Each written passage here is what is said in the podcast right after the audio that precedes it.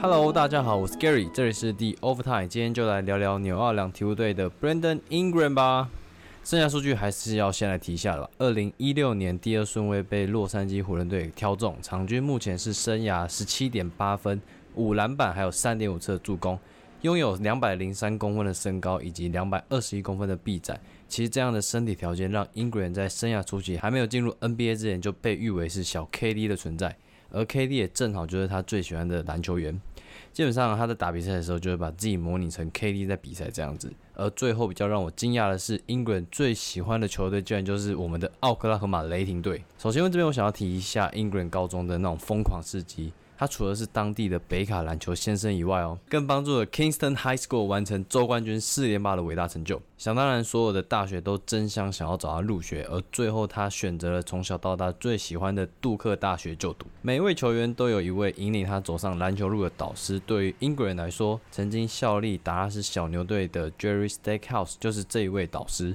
而整个故事是这样开始的：Ingram 的父亲和年轻的 Stackhouse 在 Kingston 的球场长大。当时的 Stackhouse 已经有着比同年龄更强的实力，自然也就吸引到更多想要跟他一起打球的队友。Ingram 的父亲 Donald Ingram 就是其中之一。在球场上相处好一阵子之后，彼此就从队友变成好朋友。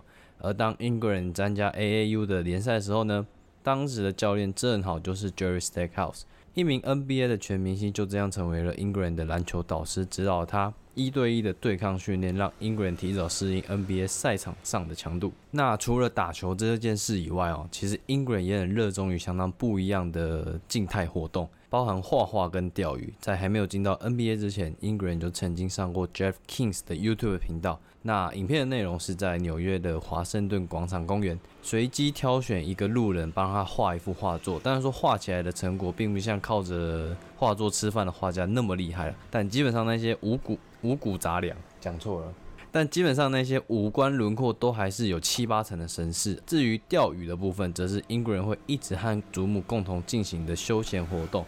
不过在我爬了文之后，我发现其实英国人在小时候的时候比较常做这件事情。他们都会在清晨的时候就出发去抓鱼，在那片海岸，他们可以抓到一种叫做黄尾平口石手鱼的这种鱼。那这种鱼其实就是大概是一般人的大小，然后很适合去头后直接油炸炸来吃。而有些球员就是这样哦，天生就是属于小市场的球队这样子。像本集的主角 Brandon Ingram 对我来说就是这样的球员。这并不是说他在大城市就不认真打球，或者是扛不住那个压力。其实生涯初期加入尚未确定球队未来的湖人，菜鸟年他是傻傻的打完了整整七十九场的比赛，九点四分四篮板，的确是有愧于榜眼这个称号了。而第二年因为进步幅度不符预期，洛杉矶的球迷就开始质疑这样的选秀到底是不是出了问题。第三年，洛杉矶湖人队迎来了联盟第一人 LeBron James，迫使了 Ingram 再次要转换自己的球队定位。你说英国人不认真吗？其实我觉得他很认真练球，他非常想要兑换榜眼的身价。第二年的成绩其实比探花的 Brown 好上了不少，但球队一改再改的舰队方针。教练捉襟见肘的执教能力之下，Ingram 已经尽他所能的在提升自己了。来到了纽奥良，在这座人口只有三十九万的小城市当中，仿佛找回了过去那个喜爱篮球的自己。在这里，他可以拿出他最自然的表现。球迷并不会因为他是榜眼就抱于过高的期待。对于这样的小市场球队来说，拥有这样天赋的球员加盟，一定是非常幸福的事情。英格兰在生涯前三年就已经经历 NBA 算是最糟最糟的状况。更何况他还差点因为血栓终结了自己的篮球生涯。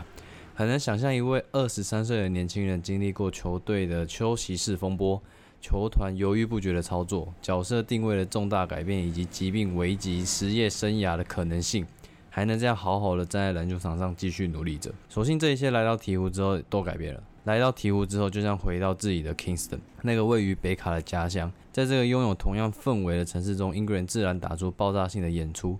而受惠于当今的球风改变以及这样开刀缺赛的状况下，英国人在鹈鹕的第一个赛季就达到了大前锋的位置。这是他过去在杜克最熟悉的定位，直接抓下篮板球，打出 early offense，拿下分数，鹈鹕赋予 Ingram 的任务很简单，就是得分，利用最简单的方式拿下得分，而 Ingram 也做到了，同样回应的球团。同时，他也找到了杜克时期的自己，而且还入选了全明星赛。最后该季拿下二十三点八分、六点一篮板跟四点二的助攻，也成功拿下该年度的年度最佳进步球员。今年比较特别的是这样的回归，Ingram 的位置从小前锋出发比较多，但这完全没有影响到 Ingram 的表现。今年的场均还是二十三点八分、四点九篮板跟四点九次的助攻，其实这跟去年的表现是差不多的，就连出手数和命中数也都相差无几，而且真实命中率还一模一样。我自己是认为 Ingram 本季并没有因为这样的出场增加而受到数据上的影响。而且两个人还算是可以共存的情形哦。本季两个人总计一起出赛了一千两百五十九分钟，得分是正二十四分，这是 Ingram 跟其他队友一起上场的组合当中最高的，也是全队上场一千分钟以上的双人组合中次高的。而最高的就是 Zion Williams 跟 Lonzo Ball 的三点八分。现在的 Brandon Ingram 应该是在正确的道路上了，至少这两季看下来是这样，没错。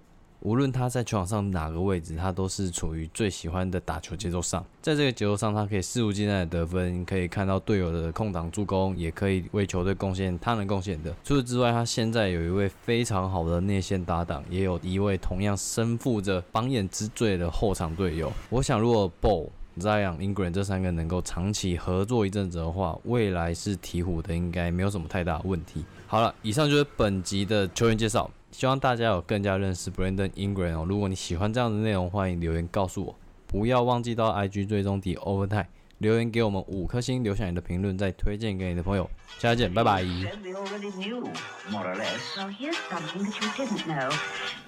Two of those special atomic bombs haven't gone off.